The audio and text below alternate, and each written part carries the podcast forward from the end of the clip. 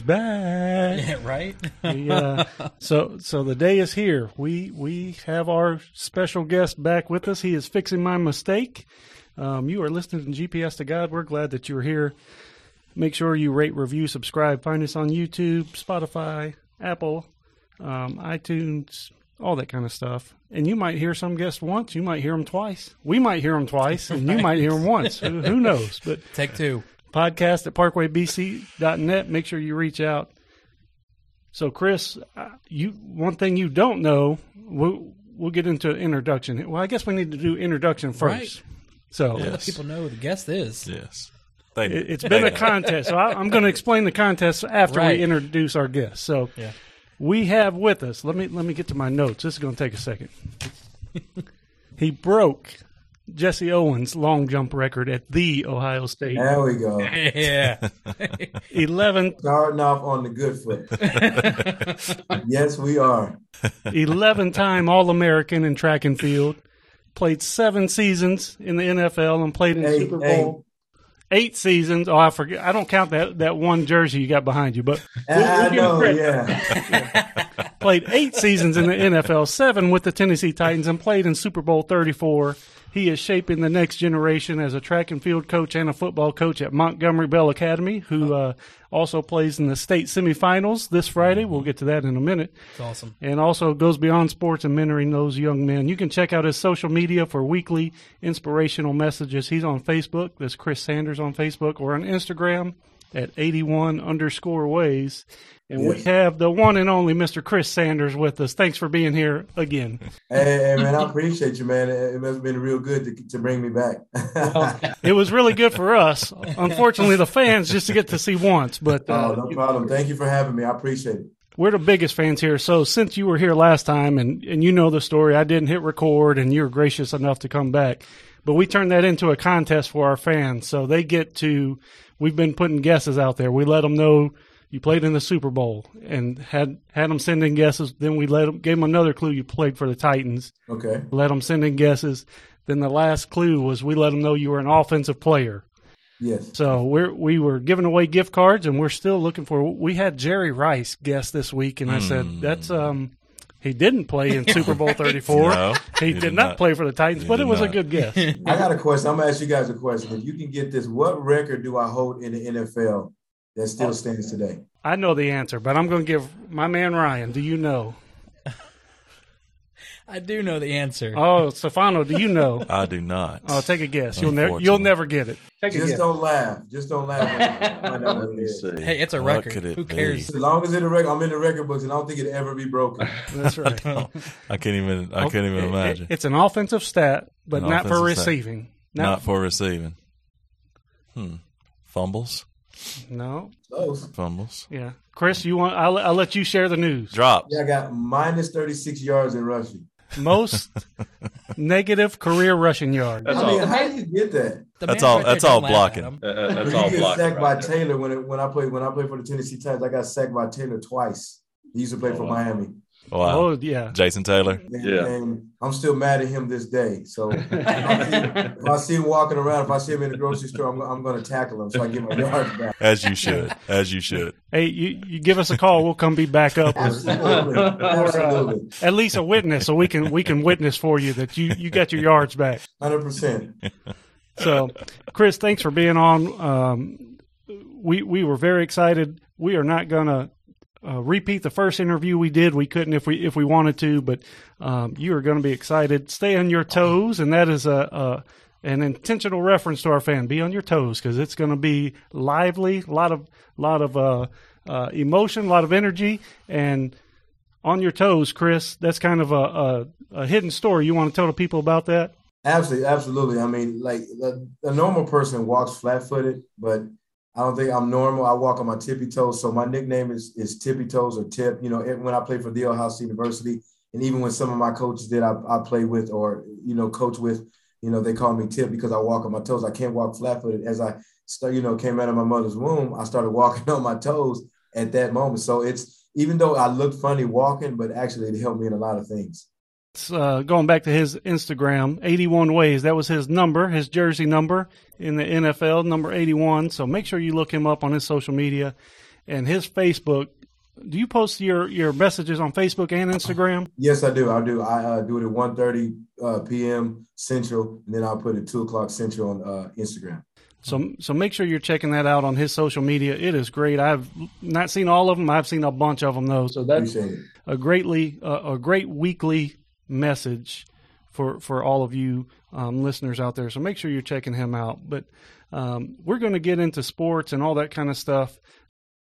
But we're going to start with your spiritual life, and then we're going to talk about how that has carried you through so many different sports things, and then post playing career. But can can you give us a, a little some details of, of how God has been present in your life? I mean, you know, I went through a lot of trials and tribulations, and we always say this all the time. You know, we grew up in the church, we went to church, I did all the religious stuff, but I really didn't know who he was. And it's kind of like this. Just imagine me having a rookie, you having my rookie card, but you never met me, but you know a whole bunch of stats. And that's kind of, mm-hmm. and you wouldn't know me until you actually knew me. But that's kind of how I was with Jesus. Is I knew a whole bunch of stats.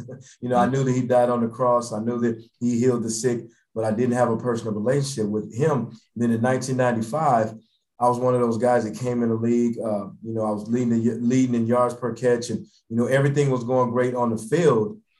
But the thing about it is, every time I would go home, I felt empty. And in 1995, my end of my rookie season, a guy named Les Steckel, my receiver coach, and Sherman Smith, the receiver coach for the Tennessee Titans slash Oilers, really led me to the Lord. And I'm gonna tell you something. That's one of the most prized possessions that I'll, I'll never forget. Because the thing about it is, is you know, football was what I did, but it wasn't who I was because football started to become my identity. But the thing about it is, I had to understand that my life and my purpose was bigger than just being a football player. God used that platform, and I'm going to continue to use it. It's a blessing. But my purpose was living for my daddy, which is Jesus. One of the big things that we all like is NFL. Playing in the NFL, that's biggest sport in America. Yeah. What what Americans call real football. The rest of the world will tell us we're we're crazy. But um, game day. Yeah. Can can you tell us about game day in the NFL and um, the excitement of that, but then also maybe some struggles, kind of behind the scenes struggles that players face that we may not know about? You know, um, there's a lot of stuff that we face that a lot of football players don't really talk about it. And, and I know a lot of guys know a guy named AJ Brown. He played for the Tennessee Titans. He came out and talked about his depression. You know, there's a mm-hmm. lot of guys that go through this, a lot of guys that go through depression, get go through anxiety and go through these things. We as you know, big men are afraid to talk about these things. You know, I mean, when I when I went in the field, you know, I was, when I got in the field, sometimes I was afraid. But the one thing I had to understand that God gave me my strength and God gave me the power to overcome those things in my life. And, you know, I remember um, about 14, 15 years ago, I know this is kind of the same thing on the lines of what I'm talking about, what you guys are talking about, but 15 or 16 years ago, I went through a tough divorce. I mean, I went through some situations that were tough. I lost everything. You know, my kids were living in California. You know, I went through divorce and I was at, I was at a point in my life that I wanted to end my life because it was so unbearable. But the one thing I love about Jesus is he took me out of the pit and gave me a purpose. And I like to use this illustration. Um, you know, I remember um, we were playing the, the uh, Buffalo Bills. And as we were playing the Buffalo Bills, I'm in the huddle. Uh, Derrick Mason's in the huddle. Eddie George's in the huddle. And, uh, you know, Stevie there calls a play and he calls a play to Eddie George. And as a receiver, I'm mad because I want the ball. So as right. I run out there, I got so mad that I told the defensive back that Eddie George was getting the ball. He was like, really? Oh. So, you know, like that.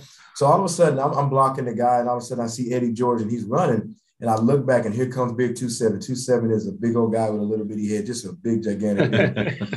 so as I'm blocking this guy, I see Eddie George and he knocks me down. And I'm sitting there, face mask turned this way, snot bubbles in my nose. But there's one thing that I'll never forget is Eddie George saw me laying there and he picked me up and he got me some Gatorade and I got it, I got back in a game. See, that's a perfect picture of how Jesus is, is when sin knocks you down, when insecurities knock you down, when depression knocks you down. Jesus steps out of heaven, picks you up, gets you his word, and he gets you right back in the game. And that's a perfect picture of how much I love Jesus because he didn't, he saw me laying there. He saw me in pain, but he didn't leave me there. He cleaned me up, gave me his purpose, got me, got his word, and I got right back in the game. So we kind of teased the people here. We gave them a little taste of the NFL. We're going to come back to that because okay. we, we still got the, the big one, the Super Bowl to, to go over. There we go. Right? But we're gonna we're gonna back it up now. We just draw them in. That's called a tease in the in the business, Ryan. It's called a tease. right. so backing up a little bit, can you tell us where you're from and how, where you grew up? I am from Denver, Colorado, where it snows a lot. I mean, it's mountains, it snows, it'll be 60 degrees one day, 80 degree the next day. Then all of a sudden you have a blizzard. That's kind of what I went through. Grew up in Denver, Denver, Colorado. Grew up watching John Elway, um, the Three Amigos. Um, who else? Uh, Tom Jackson. I grew up John Elway. I grew up watching those guys. So I'm, I'm, I'm from Denver, Colorado. And how did a Denver kid playing in the snow end up at the Ohio State? That is a great question. this is this is how it actually happened. Is uh, the head coach that coached me in high school. His cousin was the wide receiver coach for the Ohio State University named Gene Huey, and uh, our coach was telling me, telling him how you know how good I was and this and that. He came and saw me, and they actually offered me a scholarship. But a funny story is, um, I actually was going to go to Arizona State because they were going to let me go both ways. But this is what changed my mind. I know this sounds kind of goofy. But as I went down there, you know, you go down there for recruiting, and one girl just said I look cute. and, she said, you, and, she said, "Are you going to Ohio State?" I'm like, "Yeah." So all she wrote. it was all because of her. And then when I got the campus, I never saw her again. Crazy how women get us every time. Every time. Wrapped around a little finger. It's a great, great recruiting tool right there. Right. so Ohio State um, oh, the Ohio State. The, the, I had to do it so you could correct me. I did that one on purpose. So, for those of you that don't know, anytime you reference the Ohio State, you can't leave off that the. It's got to be there. So I made that. I, I got to tell you the story too. The reason why it's, it's, the Ohio State University, we actually started me, Eddie George, um, Joey Galloway, Terry Glenn. We started that in 1992. Is when they interviewed us we said the Ohio State University, but the reason why we say that is because there's so many teams in Ohio. You got University of Ohio, Ohio University, Akron of Ohio, Cincinnati of Ohio. So when we say the, all those other schools don't matter. So that's kind of where that you know came out of. So he was a little little more kind this time. The first time we did this interview, I, I left off the, and, and, Chris got me, but deservedly so. I knew better. I knew Absolutely. Better. but at the Ohio State, you you were an athlete football and track and field. Yes. Can you tell us what it's like being a star, a, high, a recruited high school kid, coming to a, a big school and, and, playing sports and the trials you faced in that? I mean, it was tough. I mean, the pressure of, of performing, the pressure, you know, to actually get on the field because there's so many athletes. But when I first got there, I was behind the eight ball. Uh, and the reason why I say I was behind the eight ball is when I went there, I had to sit out my first year. I was academically academically ineligible. My ACT score was real low. And the first day I stepped on campus, you know, I met Joey Galloway and I met all the coaches. But then I'm, I show up to, you know, to lift weights one day, and I remember this. I had my bag in my hand, and everybody's getting lockers, and I'm the only one that couldn't have a locker because it's an NCAA rule. So every day, I know this sounds kind of weird, but I had to put my clothes by the coach's urinal every day. So just imagine going through that seeing that. And then also mm-hmm. when I'm lifting weights with the guys, I mean, you're talking about Lonzo Spellman, Jeff Cothran, all these big guys that are squatting like four and 500 pounds, and I'm barely squatting 120 pounds. So there, I'm getting laughed at. So when you talk about going to a situation to where you're thrown and you're learning how to be a man and trying to figure things out and you know find out what's going on, the first thing is you put your, your stuff by the coach's urinal, and then all of a sudden you're getting laughed at. So now I went through adversity. But the one thing that, that I learned through adversity is that, man, it doesn't matter where you start, it's, it's where you finish. Because here's a guy that uh, had, a, had 11 on his ACT score. Now he graduates in education with a 3.1. Here's a guy that didn't have a locker, now is getting drafted uh, third round, the 67th pick in the NFL. So the, the reason why I share those stories is I want the listeners to understand is it's not where you start, it's where you finish. It's just overcoming the adversity, overcoming the pain, overcoming the shame to understand that, you know, something big can happen for you. And I remember um, this, that my second year um, uh, playing football, I, I got a chance to play like one or two plays in the first game. And then all of a sudden I'm running the route and I get hurt. So now I lose another year. But here's the, the great part about that year is my blessing was waiting for me at that time, and I didn't know it. And I'm gonna tell you why. Is uh, I hurt my knee, so I had to sit out. And then all of a sudden, I went off a track, and uh, the first track meet I went to, I jumped 24-11. The second, the third, the second meet, I jumped 25-10, And then the third meet, I broke Jesse Owens' long jump record at Ohio State, and it still stands to this day. So what I'm saying is, trust the process. and understand that there's great things waiting for you.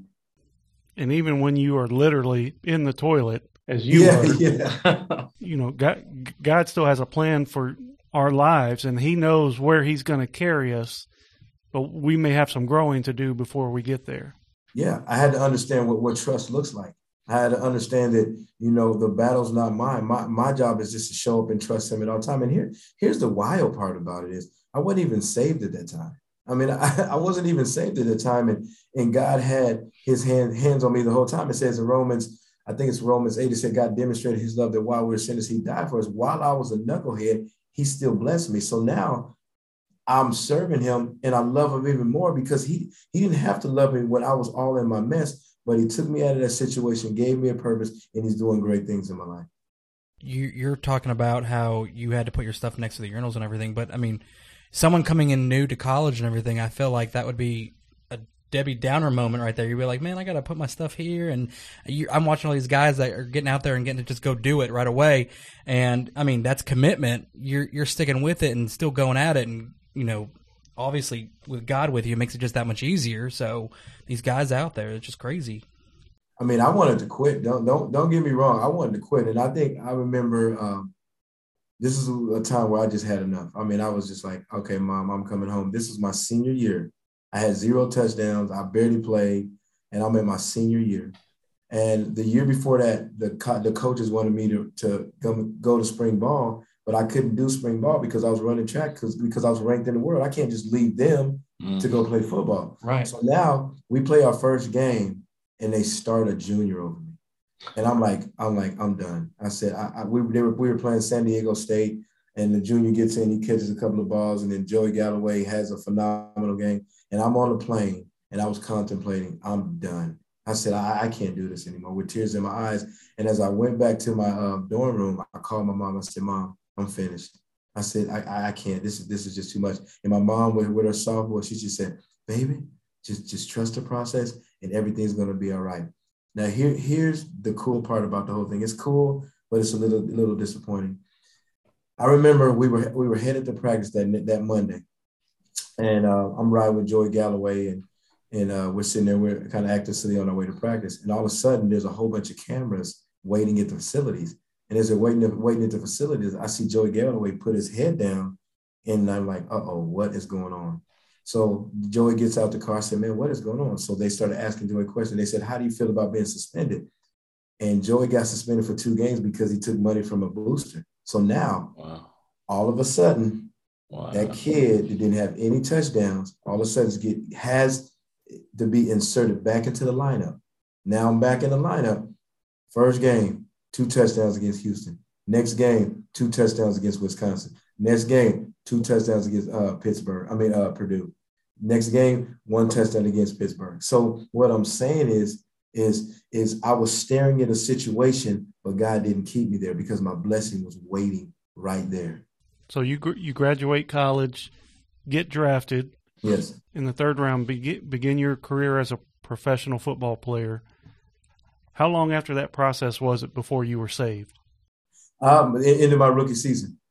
Into um, your rookie season. I mean, yeah. I mean, the, the funny part about that whole year is I was crushing the NFL. I mean, I, I was leading the, the, league in yards per catch with 23.5 yards, 20, 23.5. After four games, it was 30.5. I mean, I, I was lead, I was lighting the NFL on fire. But here's the thing about it is, is every time I would go home, I felt empty. Mm. And like, is this it? You know, I mean, I had all, I had everything in my hand. I had money, I had the fame, I had you know, this this this phenomenal rookies tearing up the league. I'm leading yards per catch. I'm I'm starting in the NFL, but I just felt empty. You know, I'm like, is this it? Because we know what the NFL stands for. It stands for not for long because you ain't gonna be there that long. So, you know, I just got to the position to where, man, it's gotta be more to life than just playing football. Listen, God made football, so I don't want to make it a bad thing. God put football in this world and gave me opportunity to play. So I'm never knocking it. But I, what I had to understand is God wanted me to love Him more than I love my profession. Once you became saved, was there like a group?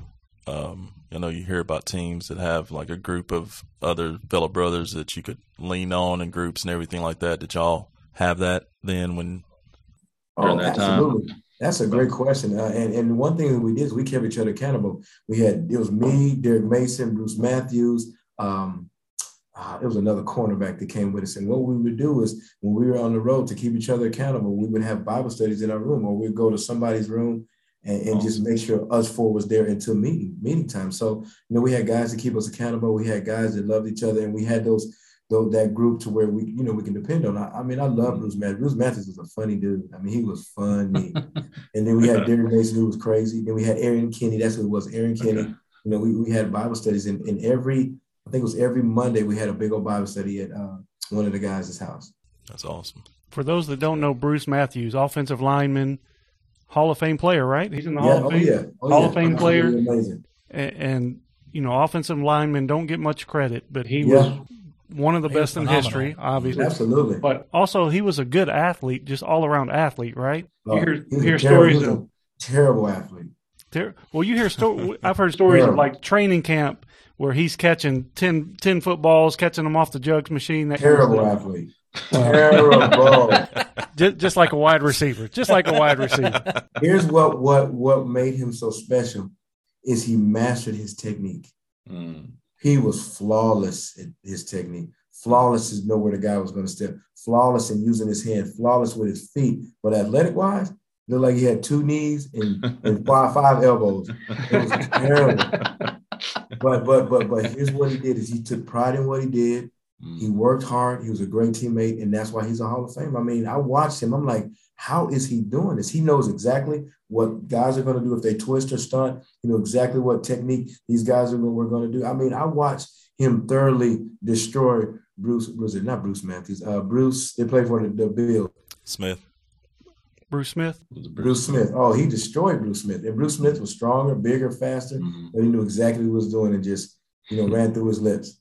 I, I think Bruce Matthews made the Pro Bowl at every offensive line position. Is that right? Yeah, absolutely. He was smart, man. Unheard So of. crazy. That He's is got- He was the uh, He's got a jokester of the team. He was the jokester of the team. We'll be playing a game, and and the guy's running around looking for his helmet. Where's my helmet? And he's hiding it. He's like, I got it here.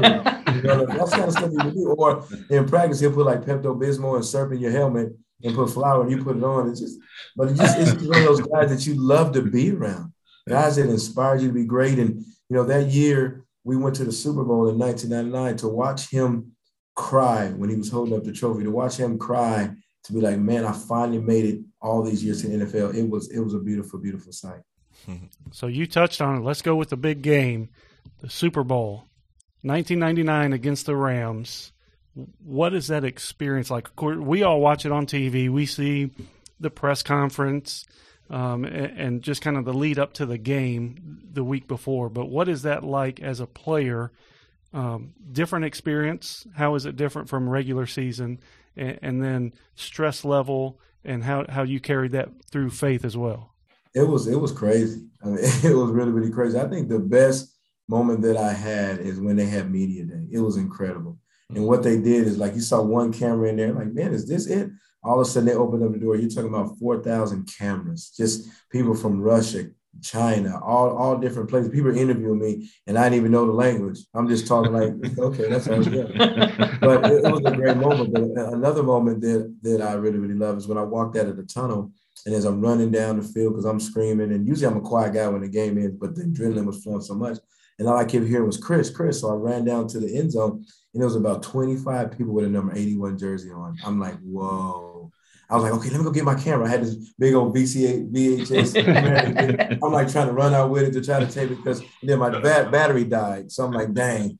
But that moment was awesome. But I think too is, um, you know, just watching, you know, Jeff Fisher and and Floyd Reese and, and Bud Adams and you know things like that. See these guys work hard to actually get to that pinnacle. And then another another moment that I really really love is I actually saw one of my favorite singers was uh, Tina Turner.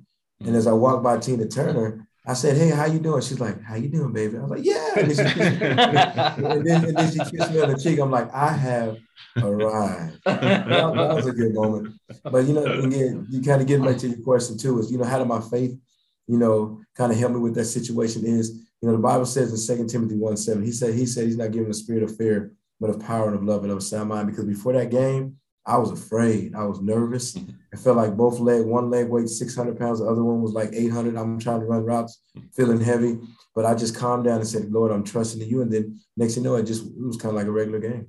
He, he's over here just throwing stuff out. You know, Tina Turner. Yeah, she kissed me on the cheek. Name drop. Fan, fantasy camp over here. Fantasy camp. Yeah, yeah. But so to get to the Super Bowl earlier that year in the playoffs, you were the part of the Titans, obviously, that had another miracle play to get there. One of the biggest plays in NFL history in the Music City Miracle. And for, for those listeners who may not know what that is, Google Music City Miracle, Yeah. and, and you'll see one of the greatest football plays ever. Can you tell us a little bit about that? It was crazy. Okay, number one, Kevin Dyson wasn't even supposed to be in the game. Derrick Mason was. And then number two, we all everybody keeps saying that we practice that in practice. We ain't practice that not one time. we do that up on the side. I must I don't know where when they practice it, I must I don't know where I was, but we never practiced it. But that was a great moment. I mean, it, it was really cool. And here's the cool part about the whole situation. First of all, they kicked it to Lorenzo Neal. Lorenzo Neal's about five foot two. He wrestled in, in, in college. He's a four-time NCAA championship. He has the worst hands in America. I mean, it's like try to catch with elbows. I mean, it's awful. He's terrible. They kicked it to him. He catches the ball. Then they throw it. Then he gives it to Frank Wycheck. Frank Wycheck has the worst arm in practice. He, I mean, he tries to throw it. It's like it's, it's terrible. And then you have Kevin Dyson. It ain't even supposed to be in the game, and they draw it up on the sideline, and it works.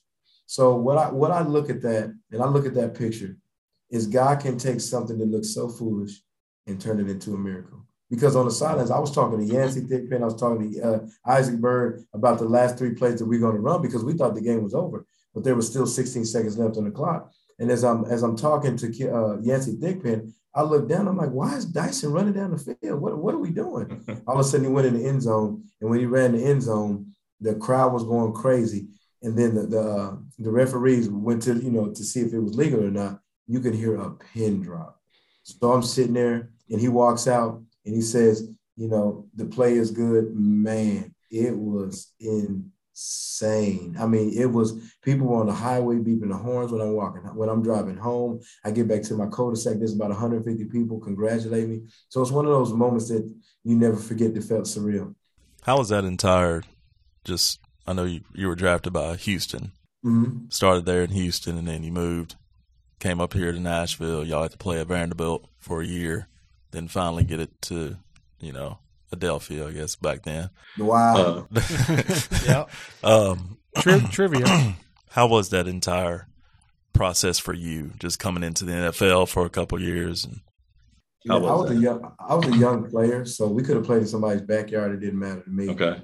But the trend, the trend, yeah, the transition, you know, it, wa- it, wa- it was tough because we were sitting in meetings one day and all of a sudden we was like, okay, you got two weeks to go find a house in Tennessee. We're like, what? So we, we go to Tennessee and, um, you know, we, we play in, in Memphis. We play in Memphis. And um, Mm.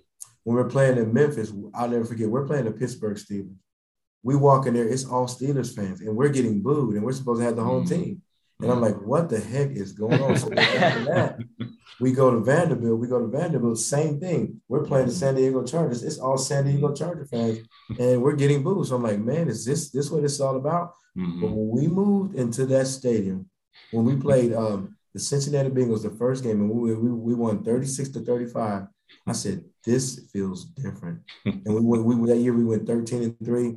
We beat Indy the first round. Uh, no, we, we we beat Bills the first round. We beat Indy the second round, and then we beat Jacksonville Jacksonville. Jacksonville. Yeah. And uh, it was unbelievable. Were you married at that time? Did you have a family? Yeah, I did. I had um, uh, I was married and I had a son, CJ. W- was that transition harder with the family? Do you think? Than No, was- it, it wasn't too bad. I mean, we were just excited to get get up out of there. I mean, it didn't matter to me. We was, we went we went and found a house in like two days, and that was, it, it- the transition for me. It didn't matter. You know, I think it was harder for the older guys that played in Houston for a long, long time. It, it was kind of tough Mhm. for them. But to me, I was only in, in Houston for like two years. Gotcha. talking about your son CJ. For those that don't know, Chris's son has has been an actor before, and there's a movie called Ray about Ray Charles, and Chris's son was in that and played a young Ray Charles in that movie. Can you talk about your son, your child, anyone's child being an actor. How did that come about for you specifically? It, it was a miracle. I'm, I'll be honest, it was a miracle because uh, CJ was seven or a little younger than that, and we didn't know we didn't we didn't we wasn't even thinking about putting him in acting. We there was we we just didn't just never came up. But the producer was was going around and trying to you know find people to play in the Ray Charles movie. Just trying to find a kid you know they looked like Ray Charles that played the instrument, but he saw CJ's face in a magazine. And they're like, well, does, where's this kid at? Has he ever played in any roles or anything? We're like, nah, we don't, we ain't doing no acting. We denied it. It's like, well, just put your, put them on tape and tape him and, and send a VHS tape to, you know, to New Orleans.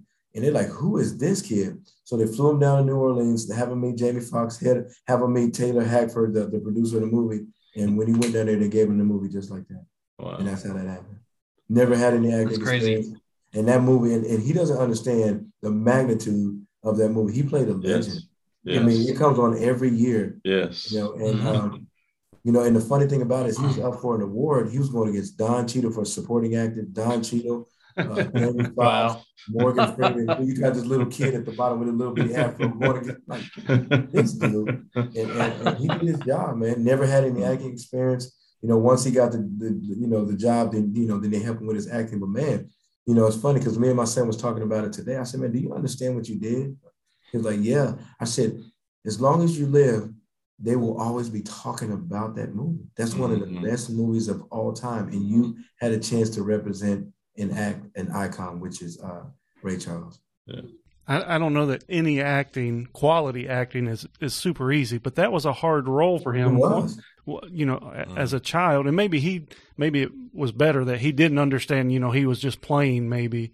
But for those that haven't seen that movie, he's playing Ray Charles as Ray loses his sight. Yeah. And so CJ has makeup on that's kind of, you know, looks like his eyes are pussing up yeah. and, and, different things, yeah. which adds another layer of difficulty yeah. for him. and that, I mean, it is an awesome role. If you haven't seen that, check that out. It's a pretty, pretty good movie.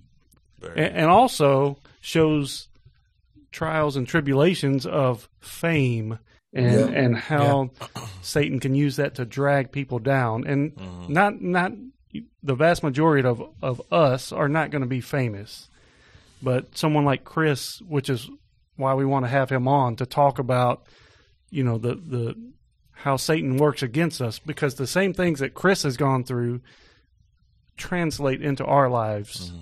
and translate into um, things that we can apply as well. Yeah, I mean, the thing about it is, is we got to understand that the Bible says this. It says in Hosea 4 6, it says, My people perish for the lack of knowledge. The reason why, you know, we fail sometimes and we don't walk according to God's will is because we don't know who we are. Mm. You know, it's about understanding who you are. And, and the way you know who you are is getting in his word. That's why it's kind of like this. If I if, if I go lift weights every day and I go to school every day, a high school that I coach at, and I never eat, eventually I'm going to wither away and I'm going to die. And that's the same thing as a lot of people go through, go on with their lives and do all these things, but they never, never eat the word of God and then they die spiritually. And I, I'm, I'm just at a point in my life, and I'm not trying to preach too hard, but I'm just at a point in my life that I, I can't, I can't live without it. I just can't. Mm-hmm. You know, I can't go a day or two days without getting His word and understanding. Man, there's promises and that's a love letter to me. That's a love letter to, to you. There's promises that that I can overcome adversity, that I can overcome depression, I can overcome doubt, I can overcome insecurities, I can overcome all these things. Why? Because our daddy already overcame it for us already. So that's what makes this thing so good, man. Mm-hmm. And you touched on it earlier. You you're NFL player. You you're coming to the end of your career. You've made a lot of money, and then you go through a divorce. Mm. Mm what, what is that? How did you recover from that? What are some of the steps that you took to get over that depression and, and pull you out on the other side strong with a stronger faith? I think the one thing that I had to do to get out of it is I had to get out of isolation. I mean, because the one thing was, especially me as a man, we try to hide and don't want to deal with it sometimes. But what I had to do is I had to get men in my life to help me and show me who I was in Christ. I mean, a lot of times we we, we talk about God and we just never we get a situation, you know, we don't know how to get out of it. But Jesus gives us always, it says the enemy comes to steal, kill, and destroy. But the thing about it is, we God came that we may have life. And how do we have life? Through his word and surrounding yourself with people that's going to pull you out of your situation. It's kind of like this. I remember watching uh, Rocky, and I, I love Rocky. Rocky is one of my favorite mm-hmm. movies. But I remember, um, and I think it was in Rocky too. Uh, Rocky was just getting beat up. I mean, just getting pummeled. And as he's as he's fighting, he's in this ring, and he's in this ring. Uh, Paulie, not Paulie, but his trainer was on the side. Mick, like, hey Rock, hey Rock, just one more round. But then if you look on the side, everybody's telling him to stay down. But on on the left side, the, uh, uh, his his trainer saying, "Hey, just one more round, Rock, just one more round." See, that's a perfect picture of Jesus. Is when you're getting knocked out, Jesus is saying, "Come on, son and daughter, just one more round." But see, the thing about it is, the battle's already been won. That's why he's saying one more round because the battle's already been won. Who did he fight in Rocky Two, Ryan? Apollo Creed. Oh, he, thank you. Yeah, he, he wasn't going to get it. He wasn't going to. There was my lifeline right there. Yeah. the last thing that helped me too is uh, this. This is what really helped me too. Is I, I, mean I know I give a lot of stories, but you know that's what you're here for. No, no. I remember um, watching wrestling. You ever watch wrestling? Mm-hmm. Oh yeah. They they have tag team right. And, and, you know the guys in the ring, and it's always the guys in the ring that's just getting beat up. But then the guys in the ring, there's a guy outside the ring that is putting his hand over the ring and said, listen, dude, all you got to do is touch my hand and I'll get it in the ring and I'll fight your battles. And all of a sudden he crawls over there and he touches his hand. And then the guy that's losing gets out and the guy jumps in he, and he, he beats the other guy up. But see, that's what Jesus wants us to do is we're in a ring of depression. We're in a ring of doubt. We're in a ring of insecurities. We're in a ring of all these things. We're continuing getting beat up. And Jesus is just saying, all you got to do is touch my hand. And when I when I touch his hand and say, God, you got it, he says, You got a ring and let me fight the battle that's already been won. That's what really helped me through it. And I'm sure just having that those accountability partners that you have, because Satan preys on us when we are isolated by ourselves. That's when he's there and the strongest. Obviously, there's strength in numbers, and probably having those accountability partners that you had definitely helped get you through that. So I mean, it's kind of like this too. Just imagine now. Oh, I just got this picture. This is really cool. Just imagine I'm a lion, right? Mm. If I'm a lion and I'm a, a cub lion, I think it's a, it's called a cub. But just imagine, you knowing that I'm a lion. That means I'm the I'm the baddest thing in the jungle. But if I'm not if I'm not in the pack, and I start to wander off, it doesn't matter if I'm a lion or not. Somebody's coming to get me. Mm. But I but if I'm in the pack that means, man, you can't attack me. Why? Because I'm covered. yeah. So even though I'm, I'm, I'm a Christian and I love God, but if I isolate myself, enemies coming. But if I surround myself with people that's going to encourage me, then I can't lose. Mm-hmm. Surround yourself with people that will build up your faith. Absolutely. So you you you made it through a, a time of depression. Mm-hmm. Post football career, you've moved into coaching and and coaching high school students, high school athletes. For those, we're, we're going to get into some of the inspirational stuff and how, how you're transitioning them from boys to men. Mm. But people that are are now have high school athletes and they are being recruited for college. Mm-hmm. What experience or what advice can you give them from your experience of the recruitment process and and finding a place that they can fit in? I mean, the, the, recruiting is it's getting crazy now. I mean, it's crazy. I mean, it, it's really bananas. I, I think what, what if I if I'd have did it a little different, I would have sought God on where He wants me to be. I kind of think that a lot of times we kind of do it on where we think we should go. And I know this sounds cliche or you know churchy or whatever, but I, I would see God in that whole situation because you're you're going to a place to where if you go to a place where you feel out of place you got to be there for four and five years. I mean, that's when that depression sits in. That's when you get homesick. That's when all those things happen. Mm-hmm. But if you go to a place where God strategically puts you, that means there's a seed in the ground and you're going to grow fruit. You know, and, and that's why that's what I would do. That's kind of advice that I would get. But also, you know, as a kid, making a decision, I think kids also need to make a decision on where God wants them to go as opposed to where everybody else wants them to go. Because a lot of kids, you know, go to places where they're not even supposed to go. So that's why they struggle a little bit. And then you're you're coaching now. What what are you coaching? Let the people know what you coach. I coach uh, football, track, and I love coaching. I actually didn't want to coach. And, and, and let me tell you a funny story how um, I started coaching. I was lifting weights one day, and uh, somebody came up to me and said, "Oh, you played NFL?" I said, "Yeah." They're like, "Well, they're looking for uh, a receiver coach at this certain school." I'm like, "Man, I am not coaching. I want to go home, watch Judge Judy all day." You know. so you know, they're like, "Please just come out and see what you think." So I went out there. I'm like, "Man, this is all right," but this is what got me hooked. There was a kid on on, on the team that I was mentoring and uh, as we uh, got done with the season and whatever, whatever, we had the banquet, and uh, they get ready to, you know, stop the banquet, this and that. And one of the kids stand up. One of the kids that I was coaching, he stood up with tears in his eyes, and he said, "Can I say something?" I said, "Yeah, man. Y'all, y'all go ahead and say what you got to say." He grabbed the mic and he said, "Coach Sanders, could you stand up?" And I stood up, and he said these words.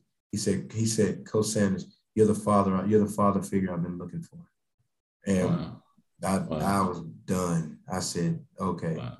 now I know why I coach. Mm-hmm. Not to just build right. a football player, but to build men. And when that kid said that, I was like, okay, God, I got you got my attention. So now I know what I'm supposed to do. These days I'm sure it's easy to go the other route as far as just building a building a football player. Yeah, building building. Obviously, we're all competitive. We want to win and lose. Uh, uh we, we want to win and everything, but um, building young men, especially these days, um, is is ultra important. And and what you're doing as far as combining both building an athlete but building men of God, that's definitely important in this day and age. I mean, it is because you, sometimes we wonder why we had to go through so much pain, and you know, why I had to go through so much pain in high school and college and in pros is because it's for a purpose. Because how am I going to reach these kids if I've never been through it?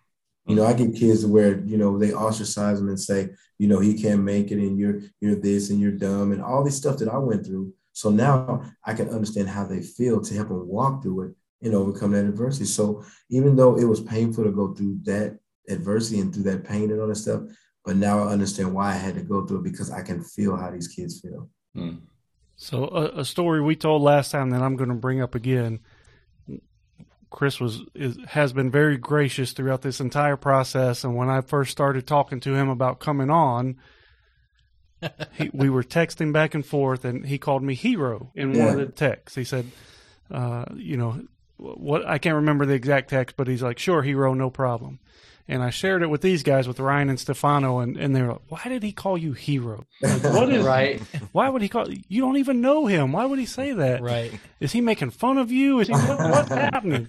So, would you tell the story about how you came to start calling people that? You know, I was um because I, I work at a school called Montgomery Bell Academy, and I'm just walking on campus, and you know, I just call everybody hero. So this this on this particular day uh, one of the teachers walked by and I said, Hey, how you doing, my hero? And she kind of looked at me. She's like, Oh, I'm doing good. So about three days later, she comes to my my, not my house. She comes to my uh, office crying with tears in her eyes. And I said, Are you okay? She was like, No, but I'm doing good now. And the reason why she said that is she said I she said she's been going through cancer for about a year and a half now. And she just felt down, depressed, and all this stuff. Mm-hmm. And she said, When you call me hero, it made me feel like I can overcome anything in my life. So that's why when I go to the gym, when I go to the mall, I'm calling people hero because you never know somebody might need an encouraging word that day. Wow. And something small like that can make a big difference in some. We we think it's in, it, insignificant, right? It's just yeah. hero or just just mm-hmm. saying hi and being sincere, smiling, saying hi, right. right? Can change somebody's day, and you'll hear stories about people who are depressed and and planning to commit suicide. And and someone told them hi or someone said hey i hope you have a good day. Yep. and it changes their mind yep. and gets them through that one day just making it through that one round making it to the next round. One more round. So chris we're we're, we're going to wrap this up here in a few minutes but if you would I, we're putting you on the spot here. So could you give us one of your inspirational thoughts straight off top of your head Ooh, oh yeah. Okay, here we go. Uh, Proverbs three, five, and six. He says, trust the Lord with all your heart and don't lean on your own understanding. I don't know if you're going through trials and tribulations. I don't know if you're going through something big in your life, but don't lean on your understanding. Lean on the promises of God because the promises of God are yes and amen. And the one thing I want you to, uh, another thing I want you to understand also is God has called you to walk in greatness. You know, the Bible says in Genesis 12, He said, I've made your name great. So walk in your authority, walk in your faith, and walk in the abundance that God's had, God's called you to be. And another thing I want you to understand is too is the Bible says this. He says He calls you a royal priesthood. And what does that mean? That means God has called you to walk as a king. God has called you to walk as a queen. So it doesn't matter what society says. It doesn't matter what your friends say. It doesn't matter what the world say. God calls you a king. And what does a king or queen queen do? It decrees. So when I say what a king or queen does, they decree, that means speak what you want to have in your life. Because the Bible says this, it says death and life is in the power of the tongue. You speak your destiny, you speak your purpose, you speak on what God can do in your life. Because at the end of the day, when you're speaking the promises of God, God said, I can't lie. So when you speak it, you better believe it's going to come to pass. Because if Jesus was King of Kings, Lord of Lords, what does that mean when you come to him? That means you're a king. So walk in your kingship and walk in your queenship if, awesome. if you are not pumped up, check your pulse. Something is right, wrong right. with you, and that is just a little glimpse of what Chris has on his uh, Facebook mm-hmm. page and Instagram page. Mm-hmm. Check it out tomorrow because it's going to be fire. I just have a random one. Who's your favorite active player right now in the NFL? Um, actually, it's not a player; it's a coach. Okay. I like I like Frank Reich from the Indianapolis Colts. Okay. Okay. The reason why I like him is just the way he he, he builds his team. Yeah. The way he cares about these players. I mean, he's not one of those coaches cussing people out. When something goes wrong, he just say, you know, let's just keep taking one game at a time. I love what he does. I love what he stands for. I love how he encourages his players, man. So I love I love him as a coach. Well, Chris, thanks thanks for being here, man. Thanks for being here twice, even though you know mo- most the audience only got one time, but we got. but uh, hey, thanks for doing that. Thanks for the the inspiration and the blessing you give people every week and every day as you come across them. And uh, thanks for coming on and sharing some stories with us. Anytime, man. Invite me on again. Please. Absolutely. Oh, it, it, it, it's going to happen. It's going to happen. hey, look, Skynet. That's that's what we're going to blame for the first. Y'all know right. you know what that is? Skynet, yes, oh. but I. Okay. Sounds like something on um, what is it? Uh, what's that? What's that called? Uh, with Arnold Schwarzenegger. There you go. I'll be yeah. back. Oh, yeah. Terminator. Terminator. Yeah, Skynet. Skynet. Yeah. Was that right?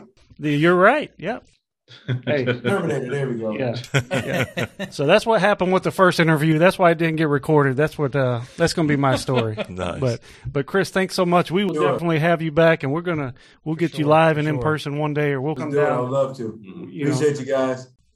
All right, before we hit the road, Ryan, send us home with the Bible verse. All right, so I have Second Timothy 3, 13 through 15. And it says, While evil people and impostors will go on from bad to worse, deceiving and being deceived. But as for you, continue in what you have learned and have firmly believed, knowing from whom you learned it and how from childhood you have been acquainted with the sacred writings, which are able to make you wise for salvation through faith in Christ Jesus. That's what I got. So just like Chris said, God has called us to be great. He's known us from our mother's womb when he knitted us together. You're going to be great one day and surround yourself with people that will build up your faith so that you can help others as well. So yep. thank, thanks for tuning in. Thank you again, Chris, and we will catch you all again next week on GPS to God. Awesome. If, the, if the machines don't take over. Right. Thanks for listening to GPS to God. Make sure you give us a rating or review on whichever app you happen to use. Also, find us on YouTube and be sure to subscribe to our channel.